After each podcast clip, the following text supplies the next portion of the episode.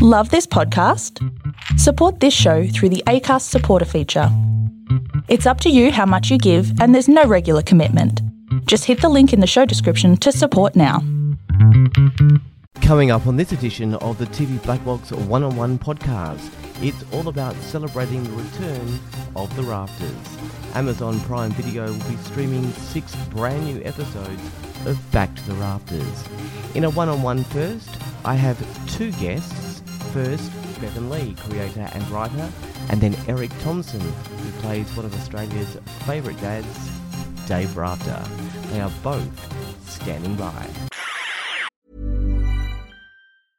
Mother's Day is around the corner. Find the perfect gift for the mom in your life with a stunning piece of jewelry from Blue Nile. From timeless pearls to dazzling gemstones, Blue Nile has something she'll adore. Need it fast? Most items can ship overnight. Plus, enjoy guaranteed free shipping and returns. Don't miss our special Mother's Day deals. Save big on the season's most beautiful trends. For a limited time, get up to 50% off by going to Bluenile.com. That's Bluenile.com.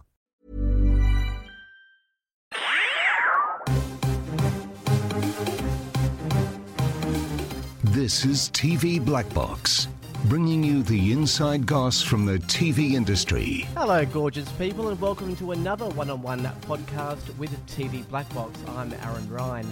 In this edition, we are celebrating the return of The Rafters with Amazon Prime Video releasing a brand new six episode season, Back to the Rafters, which drops on September 17th with all six episodes.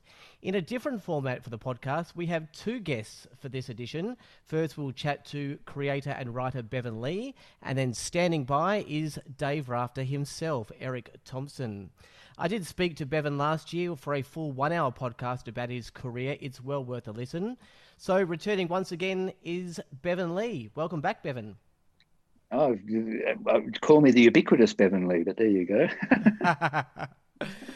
I've um I've watched the first three episodes of Back to the Rafters, and at first impression, I can say that it does not skip a beat at all. It's like the show never left us. It had everything the original had in it. From a viewer point of view, it, it seemed that the writing was an easy flow from the original. How easy or difficult was it to jump back in? It's a bit like when you go to Cirque du Soleil and one of those people gets up there and does the extraordinary doubles, triple back somersault, forward flip, you know, blah blah blah, and you go, well, you know, and that's clever, but um, it looks so easy. Um, same thing. It, it was it look it was staggeringly difficult, you know, to to work out the way forward to, to create a show that was six hours long, um, that had a reason for being that that um, was valid for the world as it is now, as distinct from the world as it was when Rafters left us and it has changed a lot in those seven odd years, um, that had a reason for being other than going, let's go back and see the rafters again. So um, I'm glad that you have found it so, and um, it warms my heart because I know that the extraordinary hard work that myself and the writers and my co uh, assistant in the writing department, Catherine Thompson, and then Chris Martin Jones, a producer, and all, the directors and actors, that all the work we did um, has paid off and make it look like that. Yeah.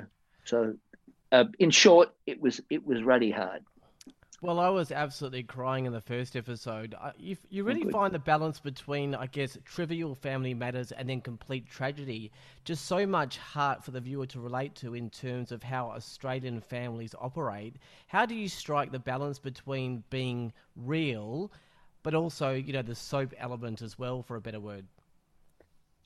Well, yeah, the human drama element. Um, uh, uh, just with. Uh, that is the that is the skill that the show of, of the show is working out. I often use the metaphor for the show that it's a big stick of candy floss with a dollop of lemon juice in the center, and if you take away the candy floss, you'll wince with the sourness, and if you um, take away the lemon juice, you'll throw up from the sweetness, and it's getting the balance right, and that is the because overall with the show we've always got the balance right it sort of looks like an easy thing to do, but getting it right takes a lot of trial and error and questioning ourselves and because we do deal with some quite serious issues in the show um, in both Ra- Pack to the Rafters and Back to the Rafters. So the dilemma you have is how to deal with these serious issues and yet have an optimistic and light show so that when you go optimistic and light, you don't look like you're trivializing the serious issues you're dealing with. Or when you go into the serious issues, you don't become turgid and gloomy and make the people who've come to the show for a bit of a laugh mm. turn off. So yes, it is. It is. Um, uh, it, it's something that I'm quite good at um, organically as a creator. So it comes easier to me, I think, than than than some people. But I know some people have come onto the show and tried to write it, and they simply haven't been able to get it mm. because it is very, very the tolerances within which you can fall to get it right are extremely narrow. Um, so I'm glad you feel that we've succeeded with this. I, I personally, he says arrogantly, think we have.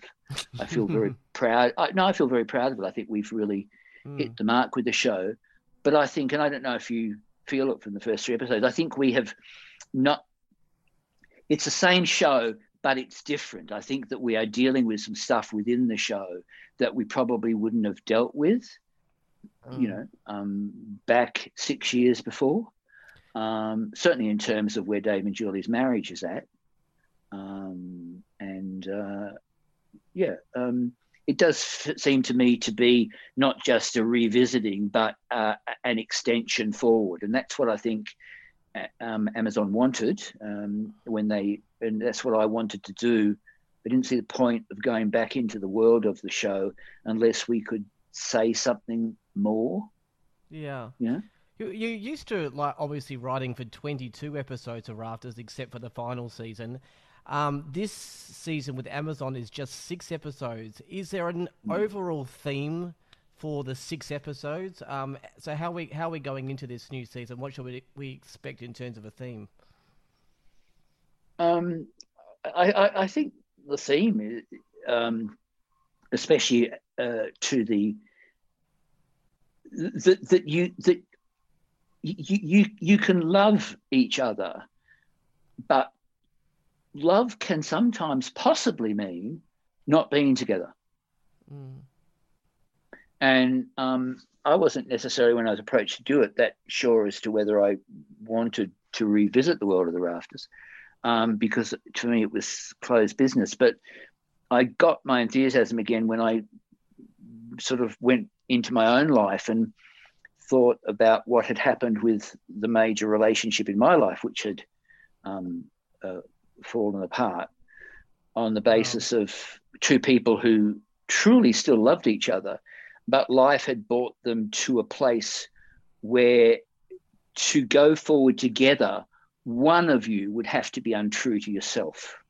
Mm. Um, that, that, that, that what life, what we, what we wanted out of life had become so different that f- to proceed forward together, one of us would have to compromise ourselves mm. and what what we were getting from life. And that's sort of really what the story is with dave and julie you know i mean where they find themselves in that position. Uh, and it's a really interesting I, I don't know if you found it you know movie. I think some people will find it quite confronting that the you know the seemingly perfect couple um, but there's no such thing as a seemingly perfect couple. For you know to me what I found interesting was if we don't challenge the Dave and Juliness of Dave and Julie and have them deal with issues and and and and find their way, you know, through with the family around them reacting to what's going on, then I think we sort of limit them so much as people because every couple, no matter how perfect, have issues that they have to face, especially as the marriage goes on longer and longer. And, and I fell in love with exploring for myself that thing that I'd been through and transmuting it into the rafters. And I, I feel it presents a really different storyline, one we wouldn't have done with them back in, in, in the Packed to the Rafters incarnation. Um, and I think the audience are going to be very um, excited by, moved by, challenged by, and ultimately um, warmed by the journey that that, uh, that, that the six hours goes. Because the show, if nothing, is is is um, an optimistic examination of life. I didn't know if this was deliberate or this is something that was brought into the show, but I did notice that Julie Rafter, Rebecca Gibney did the voiceover for the first episode, Dave for the second, and Rachel for the third episode. Um, that was always the way with the show. That was always the way with the show. Every episode was narrated by a different family member every week. But that but, was that was. But were the episodes more uh, centric to that character that was doing the voiceover in in more so in Back to the Rafters than it was in packed to the rafters. I just noticed that when Rachel did her episode, it was very Rachel heavy episode. Oh yeah, look, I mean, and I think that's to do with the fact that it is, it is a um, a six hour piece. When you do a six hour piece, you have to distill the drama down. You can't have any, you know, you can't have, you know, entertaining dead air. You don't have the time to have entertaining dead air if you're going to tell a really valid story over six hours. So I mm. think it's exactly the same thing, but I think it just probably didn't pop as much back in the Packed to the Rafters incarnation because um, that was more a dramatic stroll through a landscape. Whereas when you've got a six hour uh, story to tell, you take a more, I think, probably determined walk through the landscape of your storytelling. So that probably comes just from the fact that we are distilling, you know, the narrative down into the um, I used a, the liqueur of um, a, you know a very very tight six hour piece. Um, whereas I would say, you know, Packed to the Rafters was drinking a nice claret, whereas Back to the Rafters is drinking a, a, a finely distilled mm. liqueur because every, everything's tight has to be otherwise you know the amount of storytelling we story that we squeeze into the the six hours the only way you can actually you know it's a big story especially because it spans, you know, you not only have Dave and Julie's story, but you've got Ben and Cassie's, that's uh, uh, Ben's wife, played by the lovely Hey Lee. And then you've got Ruby's story, that's a 10 year old daughter. And then you've got Nathan's story, and then you've got Rachel's story, and then you've got Ted's story. So you've got all of these separate areas which all feed into the central situation with Dave and Julie. But when you, and then of course you've got your, your, comic zanies. I don't want to put them down by saying that, but you know Donna and Carbo are the ones who come in with the more, you know, wide-eyed, you know, the, yeah. the, the, the, like the popular mechanicals of Shakespearean plays. And and so when you've got all that to squeeze in, and it's only six hours. Uh, and you've got to, you've got to go a true narrative and character journey for every character because every no no character is the same at the end of that six hours. They've all changed by the end of that six hours. That's the other difference, I think, with the, the six-hour miniseries piece. With Rafters, it tended to go from week to week, and they stayed. They would have their various dilemmas, but the, their morphing as characters. Mm. I think was probably a, a, a, a, longer, slow burn element of the Packed to the Rafters series. Mm. Can we get a doing bit of a... the, the six Sorry. six hours? You know, they re- just to just doing the six hours. All of them have changed very strongly by the end of that six hours. I just wanted to ask about some of these key characters, uh, Bevan, um, for this new season. I guess without giving yeah. quickly, without giving too many spoilers. So where we left uh, the season final with Packed to the Rafters, Dave and Julie sold up their home at the at the end of season six and travelled to Australia with daughter Ruby. Where are they now as this uh, new season begins? They're they've settled in a country town. They've found a life in a country town, and one of the once again without spoilers, one of the dilemmas that arises is, you know, whether you have whether you form a life away from the center of where the rest of your family is and i won't go into any more detail than that it's like you know how how intertwined do you have to be to be a, a, good family and how much have you drifted as a family if you have let those bonds fray too much from distance mm. um, uh, yeah so um, you know they've they've and they've, they've found you know great contentment and happiness in this country town. And then I won't go into the details of what happens, but there is a MacGuffin that, that kicks the plot off around their daughter Ruby, and that sort of leads things. Um, played extraordinarily well by a, a young actress Willow, um, who's um, quite um, quite an extraordinary young performer for her age, and um, it, it, sets the show going.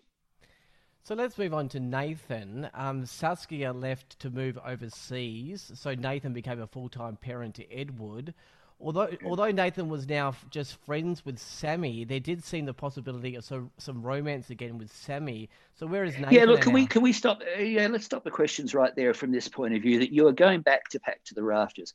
Our lives change, and and and, and just so you know, and I'm not trying to be rude to you in your questions, but I just think they're moot questions from the point of view that when you come in to do back to the rafters, it's a whole new entity. It's it's not a revisiting, it's a reboot, and we don't deny the continuity, but we're taking these people's lives six years down the track, and we're mm. starting a really interesting and new piece, and we've only got six hours to tell the story.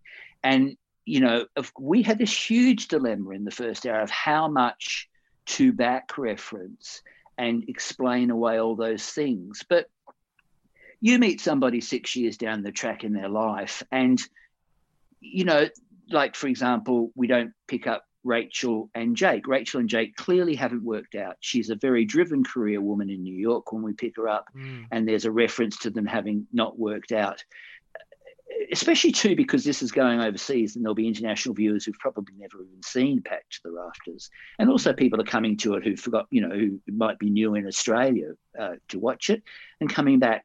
But to take time on a on a landscape to to um, over explore explaining the gaps of where characters are that you never even see. The characters we see, it's very yeah. clearly explained and so you just pick it up and you go, well, if Nathan's not with Sammy, then it didn't work out.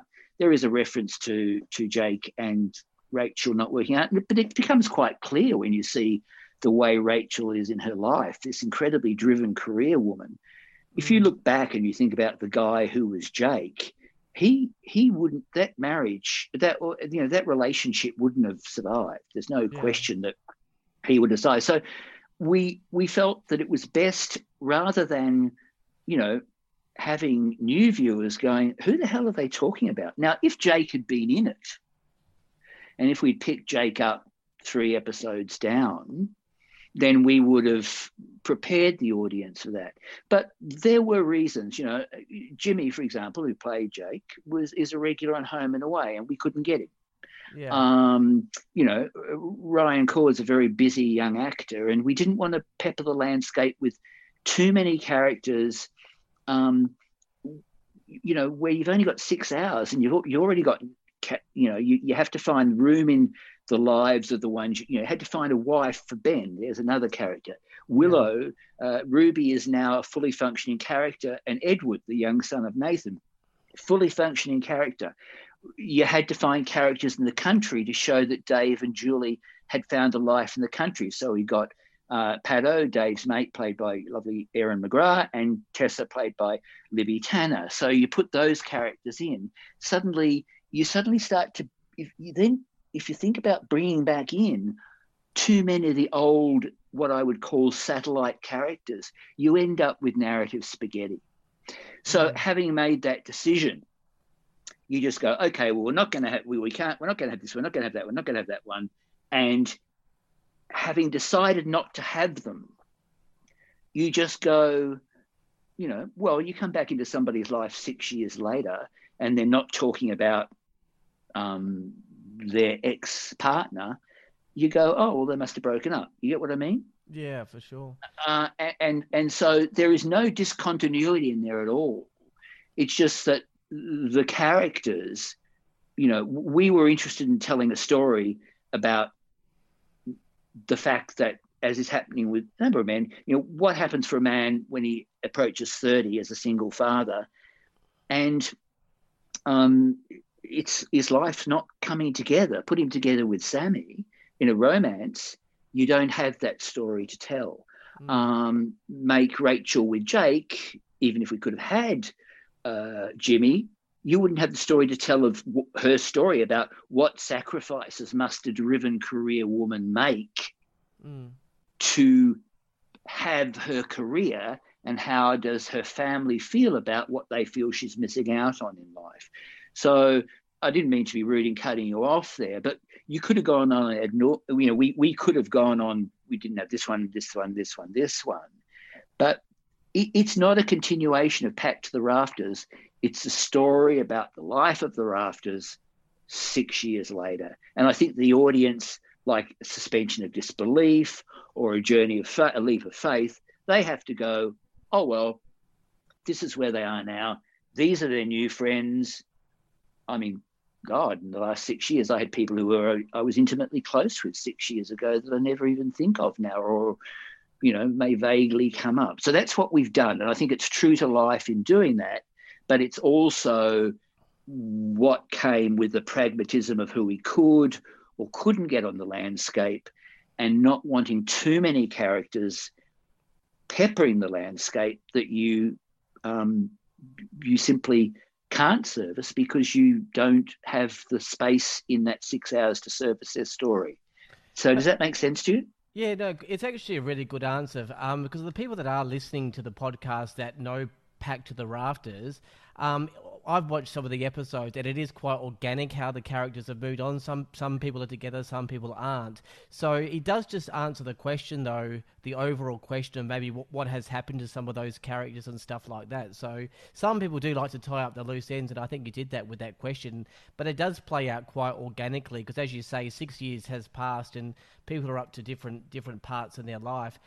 Um, in yeah, plus, see, plus Dave and Julie went on the road in their van. They were they've been away for six years. They they've lived on the road in their van for six years, hopped home every now and then to see the kids or to you know visit Ted and check up on Ted, and then gone back on the road again, and end up in a country town. So I think the question might have been less moot if they had stayed in their house in the burbs and had the same life.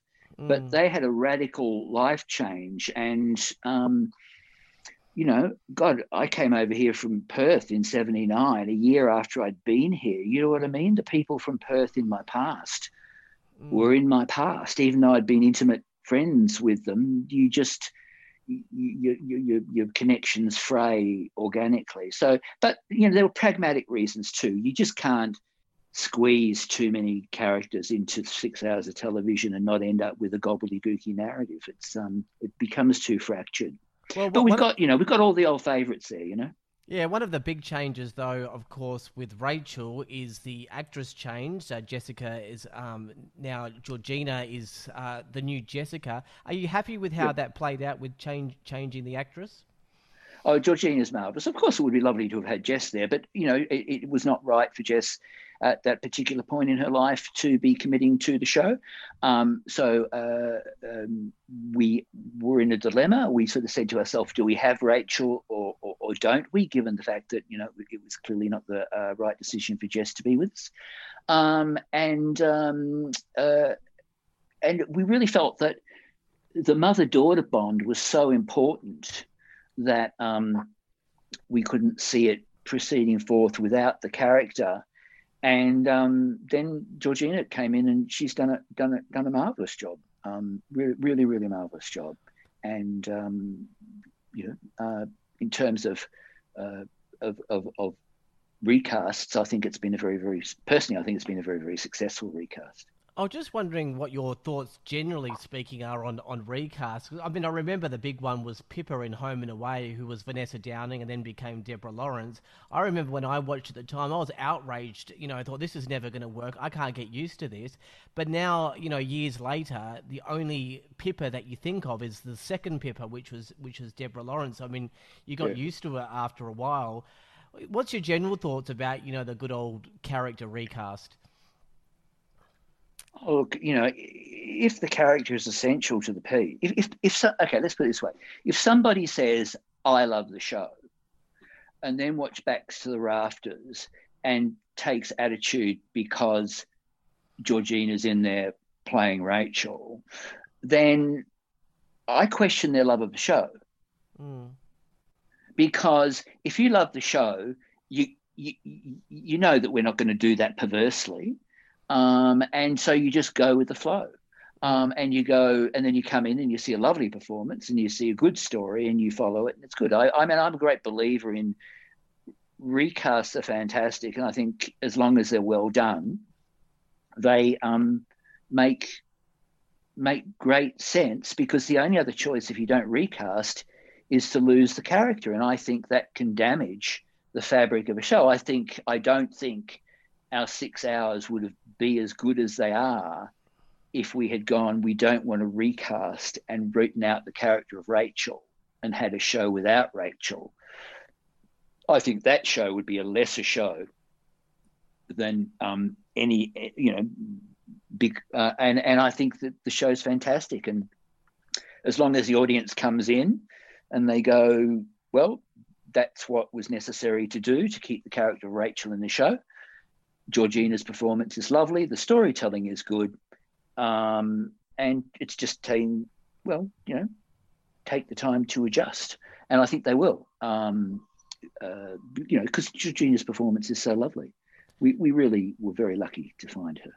Uh, two other uh, characters, and this is not a spoiler, but I will tell listeners that the writing for Michael Caton playing Ted and his acting playing a grandparent with dementia is beautifully heartbreaking. Uh, heartbreaking.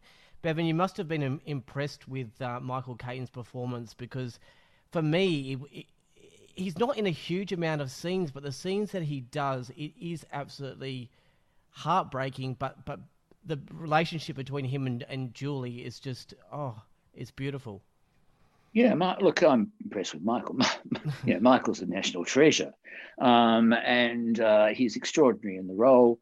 Um, it was important to um, once again because we had given him the the condition uh, in the impact. Uh, if he was going to come back, we had to be true to that, and uh, and um, show him with the same condition developed somewhat further. Um, it's all well researched, it's all based upon real experiences of people who have dealt with this very sad issue with um, relatives.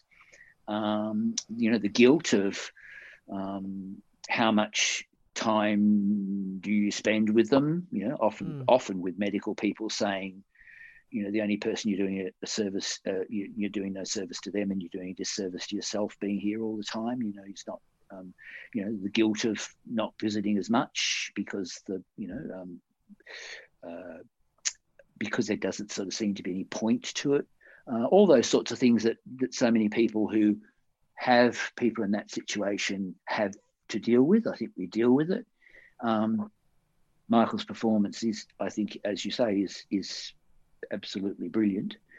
And I think it's a really, and we didn't have him in a huge amount of the storytelling. I mean, he's there and it's a very solid story, but it, it, it, it is very sad story. Um, but by the same token, too, there's charm and whimsy in it as well, because Michael is a natural comedian. And I think at times we laugh with the condition and laugh with Ted. Certainly never would want to, in his condition, laugh at him, but laugh with him and, and, and the charm that can be found in the almost innocence that sometimes comes with where that um, at times that condition can take people mm. in any given moment. Um, yeah. You know, the, the, faux pas that can be made by the person, you know, um, in this PC world, you know, the faux pas that can be made by the person with his sort of condition. You know, it, it I, I think it's a really lovely story and um, one of the great strengths of the six hours and I'm glad you you know were moved by it.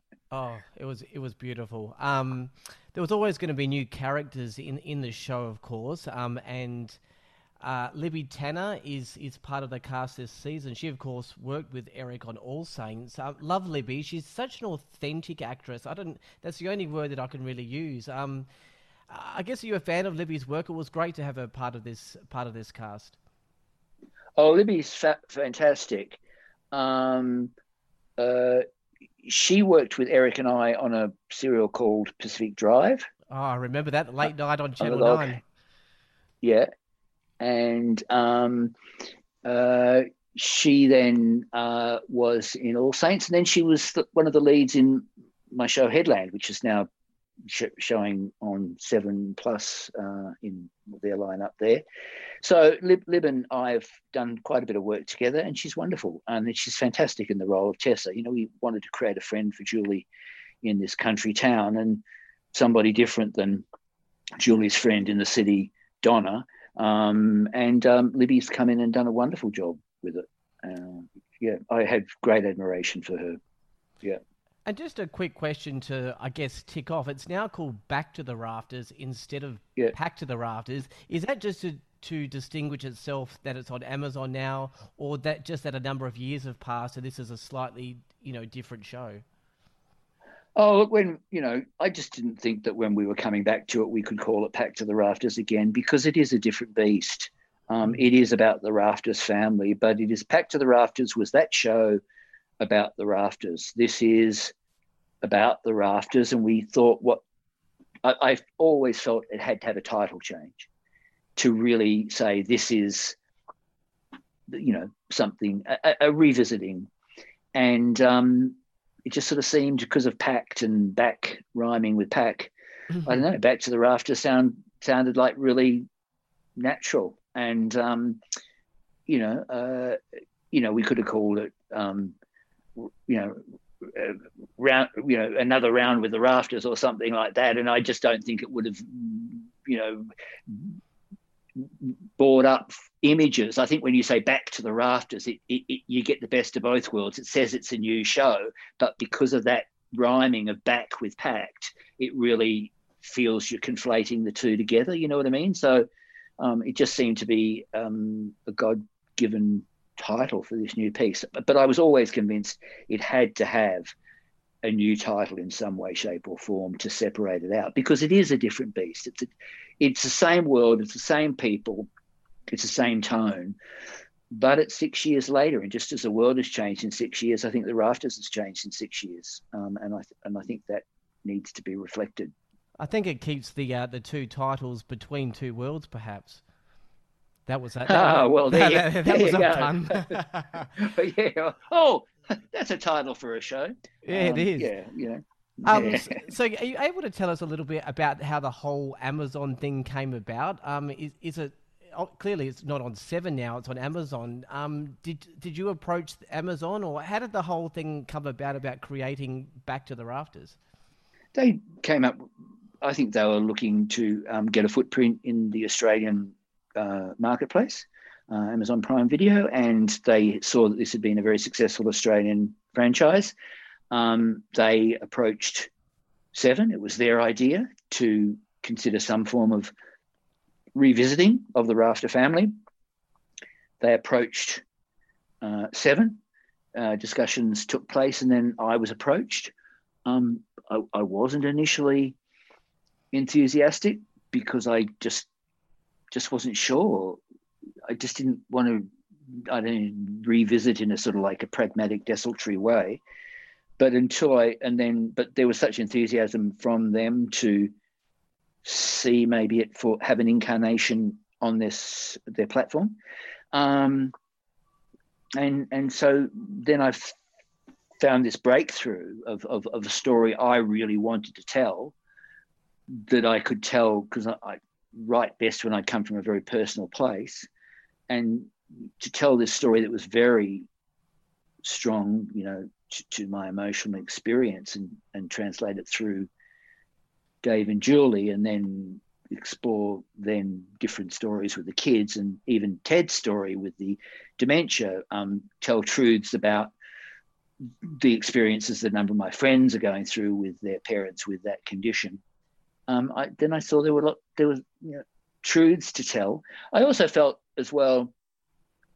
Um, this is personal, as distinct from you know Amazon's imperative, which was a, a true desire to resurrect a national icon and and and embrace it for their platform and for international viewers as well. Mm.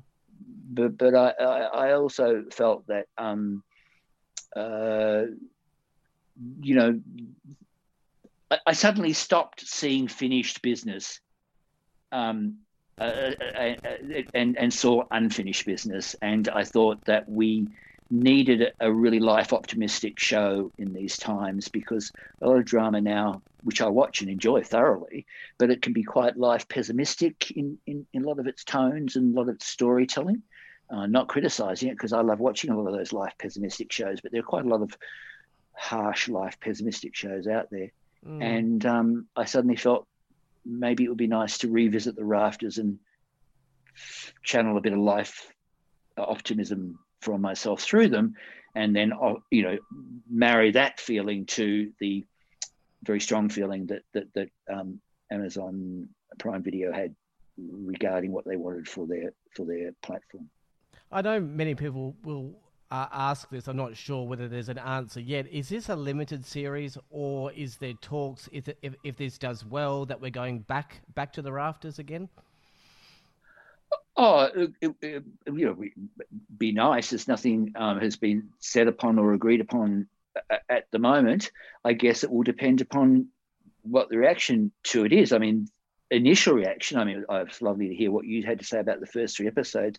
We're getting some great initial feedback.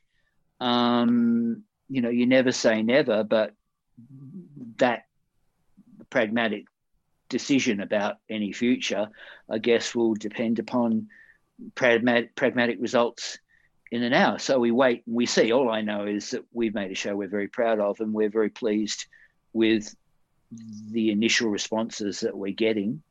Sure. Um, and hope that they're indicative of the general responses overall that we get. I mean, I'm sure there will still be some people who, who, who, who, who, love the show and, you know, um, might feel I don't know in some way, shape, or form we haven't hit the mark with it.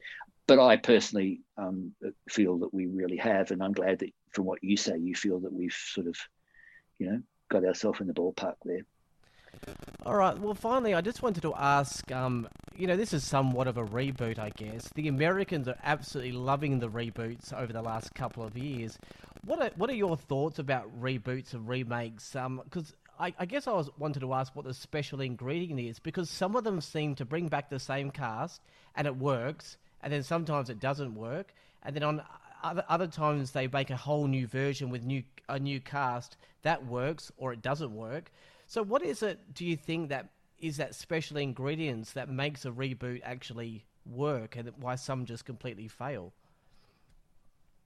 Um, I can't speak for other people's shows. I just know that I don't think this could have succeeded, which I think it will, if everyone hadn't come back to it with love and passion and a feeling that there was a point to being back together again, other than just getting back together to, I don't know, make money or I don't know, whatever. Um, we all came back together again. The whole cast were enthusiastic to come back.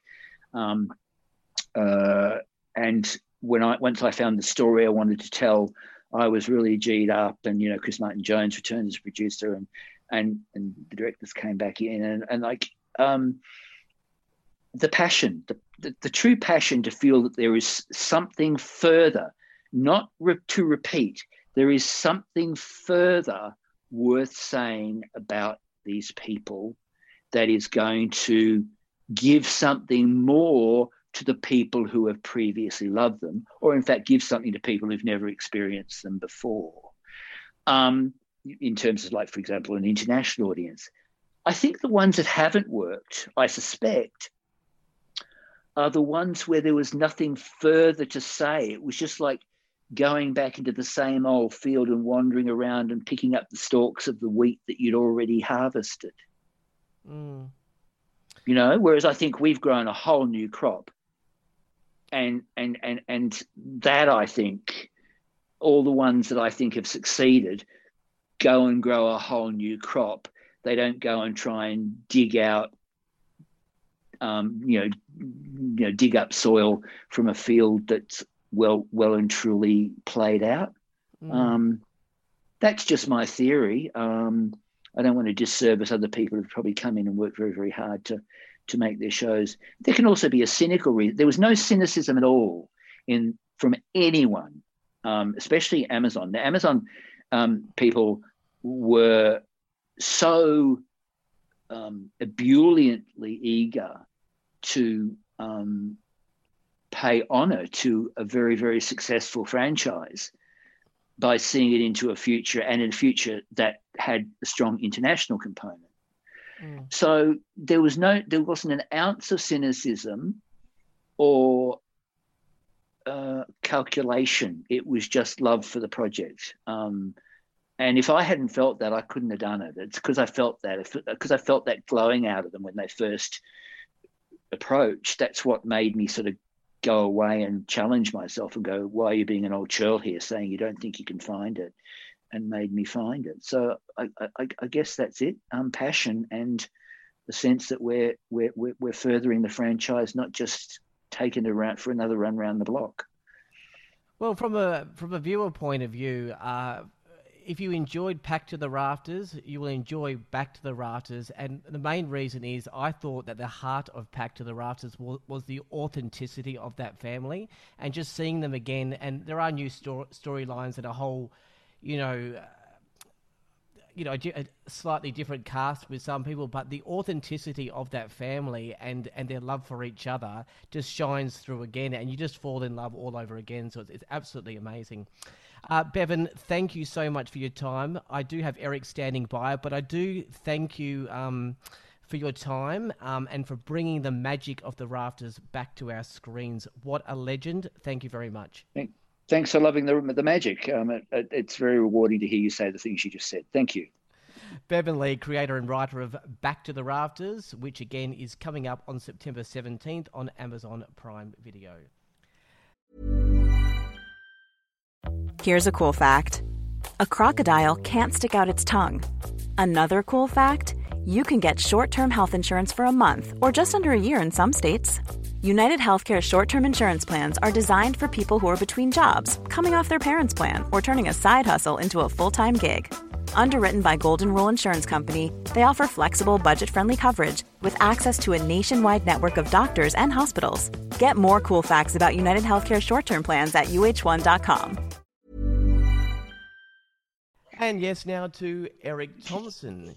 He may have been born in Scotland and emigrated and lived in New Zealand for a couple of decades, but like we do with the best of the best New Zealand actors, we claim them as our own. Dave Rafter himself, Erik Thomson, is here now, and thanks for joining me today. Nice to, nice to speak to you. Well, the last few years worldwide in television has been um, an era of reboots some screen success and others have been complete disasters. Were you hesitant at all about going back to the rafters? Um, that is a lot of magic back in the hearts of many Australians. Yeah, yeah, obviously uh, a little bit, a little bit hesitant. Um, there, have been a few attempts since we finished to get us back together, but um, we, I think they were trying to get us back, and, and they would say, "Oh, we'll, we'll do a mini series, or we'll do like a telly movie." But then it would always say, well, how about we just make another 13 or episodes? We're going, no, no, we, that's, that's the old series. So I think there was, and there was availability issues all the way through too. So uh, when finally the, the final package came through, which was the six eps with Amazon Prime, everyone was available. Um, and Bevan was back on board. I just went, okay, we're, we're, we're kind of back with the people um, who started it out. And, uh, if we're ever going to do this, now's the best time to do it. And yeah, look, yeah, a little bit nervous to see how it'll be it'll be um, appreciated, but um, too late now, I guess. I mentioned in my uh, interview with Bevan that it, it, appears that like no time has even passed when you watch the episodes. Yeah, sure, characters were doing different things in their life, but the the magic and the spirit of the Rafters family unit was so much alive did it feel the same reuniting with um, Rebecca, Hugh, Michael, and Angus? Yeah, well, firstly, I'm glad to hear you say that. Um, certainly, it's it's good to get that kind of feedback, and and yeah, reuniting. I mean, we, we spent 122. We made 122 episodes. We spent a huge amount of, of time together, and throughout that time, we we all experienced aspects of each other's lives. I mean, Rebecca had a baby. We had a baby when we started and then we had another one three years into it. So we were kind of our lives were kind of um, enmeshed from that point onwards. So and we've obviously kept in touch over the years. So walking back on set and looking back at these very, very familiar faces, very familiar energies mm. with people that you know so well, it, um, yeah, that that chemistry and that respect and understanding is still there. And I think, I think to begin with, that was what we had at the very, very beginning of the whole show of Packed to the Rafters was we had a kind of instant rapport. And if anything, that's just grown over the years. Mm. Uh, Bevan mentioned that uh, Dave and Julie are at a moment in their relationship where they may possibly want different things. In simple terms, I think it's fair to say Dave is looking to chapter two of his life, um, as most of the kids, aside from Ruby, are obviously older and doing their own thing, and Julie wants to stay in chapter one. Do you think the audience might have more empathy towards Dave or Julie? Ah, oh, look, it's it's hard to tell. Um, we've, we've a little a couple of uh, scenes have already gone out in social media, and it's interesting seeing the the uh, some of the comments because um, Rebecca Gibney is so popular and so loved, and has a way of kind of uh, creating empathy for her character so beautifully that I, I, wouldn't be surprised if even if people disagreed with what she was doing, they would agree with her. Um, and uh, you know, we had a few occasions doing rafters where we wanted to have an even kind of spread so that the discussion was was you know an evenly spread um, discussion, but um, most of the time people aired on on her side of the argument. So I think um, it, will depend who you talk to, um, but I think, and I'm prepared, fully prepared for uh, people marching up to me in the supermarket and going, "You should just go back to the children. You should do," um, um kind of expecting expecting that, but at the same time, um, I think it's a, a very, very true uh, representation of a, of a, moment that probably all couples that have been together for a long time have, is they um, they have to check in and wonder, are they still on the same page? And um, what does their future, what does the, the, the remaining time of their life look like, and how they how they want to play that card? So, whatever happens with allegiances, um, I'm I think that we have a really robust discussion in this in, in this series, and uh, I'm very much looking forward and a little bit apprehensive as to the feedback that we might get. I think it's going to be great, but um, you said earlier about there was hints that maybe we might get back together for rafters and stuff like that. But how out of the blue was this particular phone call? I'm just interested in how a phone call like this happens. Does someone literally get on the phone to you saying, "Erik, uh, we're thinking about doing new rafters with Amazon. Do you want in?" Is that is that how it works? uh, well, yeah. In a nutshell, I suppose it does. Um, I mean, my first thing was, you know, because like I said, it had happened a few times before, um, and my questions were, well, is everyone on board? You know, um, when is this going to happen, and how real is this approach? Um, and to, in this case, whenever I asked those questions, um, there was a solid answer. Mm. And um, we, and I just went, oh, so this is actually going to happen. Yep. And then the contract arrives and, you know, the negotiations kind of happen and it's kind of all happening. And, and all the time I'm expecting it, something to go wrong, something, someone to pull out or some situation to happen. Um, but it just kept on marching forward. And the next minute we're in a, in a read through and uh, looking at each other going, wow, now we've got to make it you know it was yeah. but it, uh, you know to begin with it just does start with that phone call. But like i said it's uh, it's like trying to you know everyone was busy and everyone was doing their own thing. So um, to, to get us all available and all interested and and ready to go was uh, it was um, it was quite a feat of uh, management from Julie McGauran and Chris Martin Jones, everyone at, uh, at Seven Studios. Well, for either storytelling reasons or because the actor or actress was not available due to other commitments, some of the key recurring characters were unable to return. Is there anyone especially that you missed at this? Because uh, I guess you could call it a reunion. Oh, look, everyone. I mean, obviously, you know, Ryan, Corr, Brooke, Satchwell, you know, people who people who had uh, played a big part in the latter stages of of Rafters. Um, but I suppose you know you know the decision was we we had six episodes. We were f- focusing in on the tight rafters unit. We also that you know. I mean, getting those two together as well probably probably pushed it one step too far in getting us all back together. But I think it was realistically that uh, that we needed to to really focus on the rafters, uh, focus on mum, dad, and the kids, and whatever life was there. The the the Ryan's character was fantastic, and his storyline was was always brilliant. Um, but it, it was when, when you were shooting 22 episodes a year having those other story strands were always important to keep the variety up, and especially when you've got an actor of Ryan's you know standard. So yeah. Uh, the decision was made early that we just uh, yeah we just focused solidly on the Rafter family, and I think it was the correct decision. Absolutely. Um, must have been a, a double shot reunion uh, for you though, with reuniting with All Saints actress Libby Tanner. She's awesome um, on the on the new Rafters playing Tessa. Was it was it uh, nice working together again with Libby? Yeah, uh, look, Libby and I, we we started our career. Well, I started my career in Australia together on a show called Pacific Drive up on the Gold Coast back in '95. She was in that, and uh, we worked together for two years on that. Then, obviously, four years on on All Saints. We used to share a house together in Sydney. Um, she's a very, very, very dear friend of mine. Uh, but we, you know, we don't see much of each other. But uh, when I heard that they'd cast her, I was, uh, I was thrilled to spend a bit of time with her. And you know, Libby, Libby is probably, I think, probably one of the most underrated. Um, actors we have in this country. She is consistently brilliant at what she does. There's a truth to her work. Um, and I knew at that point that she would be adding a whole other level to the show. And um, she certainly did. Uh, Seven Studios is still behind the making of the show, of course, but it is now going out on Amazon Prime Video. Was there any major differences filming a show for Amazon as opposed to with Seven? Uh, well, there was a lot of differences, full stop, in that we, you know, when we were shooting it for Seven, we were shooting sixty percent in studio, forty percent in location. We had the st- studio was next to the home and away studio. It was all much more networky. It was all kind of there in, in the building at Eveleigh in Sydney. Um, uh, this was 100% location. It was the, the producers, uh, the, the Amazon side were all in Los Angeles. So we had uh, read throughs, we were having, you know, Zoom read throughs. People were dialing in, we were getting filmed and microphoned, and it was all, it was all a, a kind of next level international production.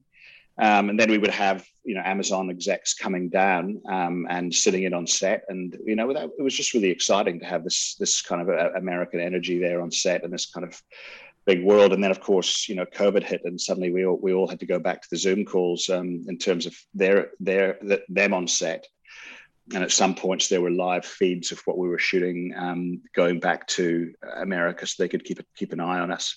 Yeah. Um, which was uh, we had to be a little bit careful because you know the, the, the Australian sense of humor and uh, some of the uh, you know the off the ball discussions. You know, but we um, now we look we worked it out really really well. But I, they've they've been fantastic, and, and really without Amazon Prime, we we wouldn't we wouldn't be here. We wouldn't be here doing it. So they they brought a massive amount of energy um, and a commitment that that brought us all. It was the final kind of power and the magnet, really, to get us all back.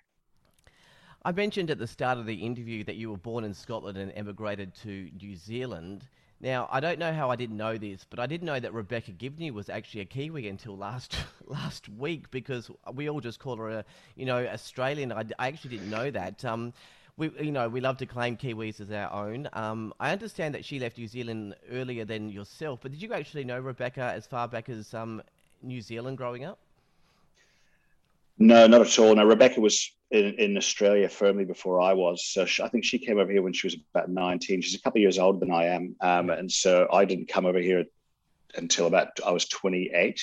Yeah. Um, so she'd been in, in Australia for a solid 10 years and just absolutely having a, an amazing career. So I, you know, she was as much an icon to me watching her from New Zealand as a, a whole lot of other New Zealanders know. So, but she, yeah, she, uh, she grew up in Wellington, and you know, she we, have got a lot of, and I you studied in, in Wellington and know it really well. So there's a few places that we have. Um, we have a lot of uh, cultural references that we can rely on, and I think uh, an inbuilt New Zealand kind of psychology, mentality, view of the world that I think um, is one of the reasons we we get on so well is that we kind of understand each other's foundational, you know, development and yeah, it's uh, we we we have a lot of fun with that. Now she's living in Dunedin, and that's where I started my career at, the Fortune Theatre in Dunedin. So there's a, again another another overlap. Oh wow.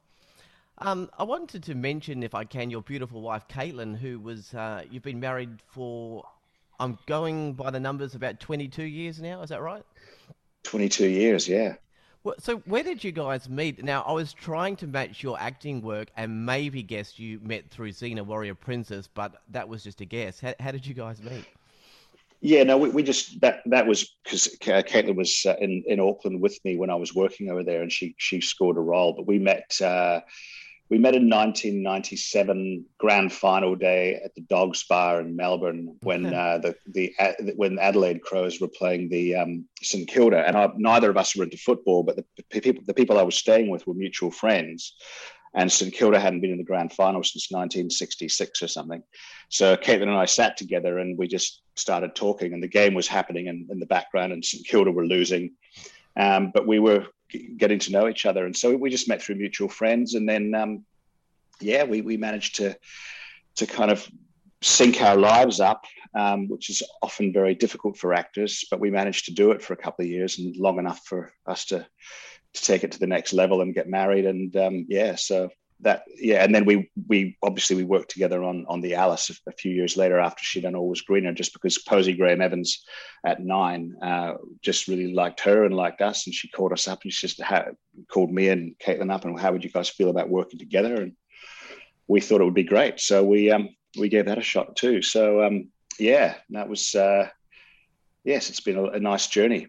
Well, let me ask you about the uh, Alice and uh, working together. Um, working together, married together, is that a good combination? Because I know for some couples, they might that that sounds like a probably a disaster for them. um, well, you know, we were a bit concerned that we wouldn't have any chemistry on screen. Um, that would be a little bit a little bit embarrassing. Um, no, it, it it worked. Um, it worked really well uh, simply because we, we, we didn't have kids at the time.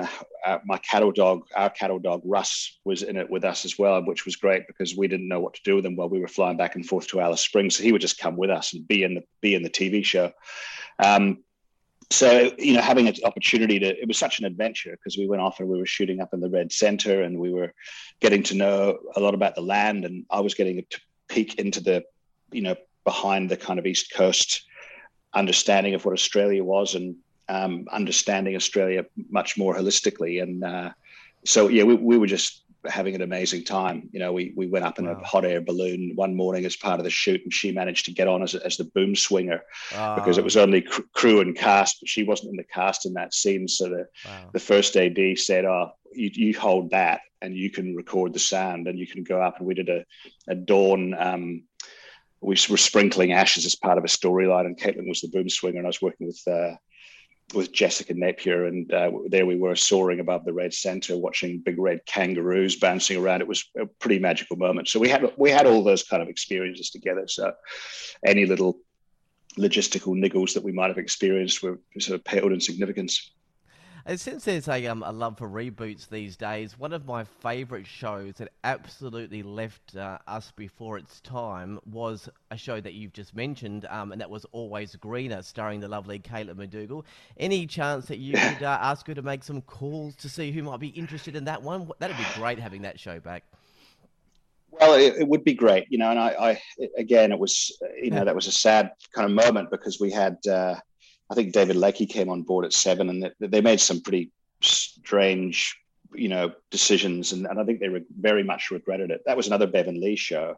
Yeah. And in some ways, um, this iteration of of Back to the Rafters draws on that because we have the city family, the city country family split that we had in Always Greener. Yeah. Um, and in many ways, what Dave's going through and Julia are going through is kind of the, the kind of things that uh, John Howard and Anne Tenney went through and mm. in that show. So there is there is actually you know quite a lot of Always Greener in this in, in Back to the Rafters.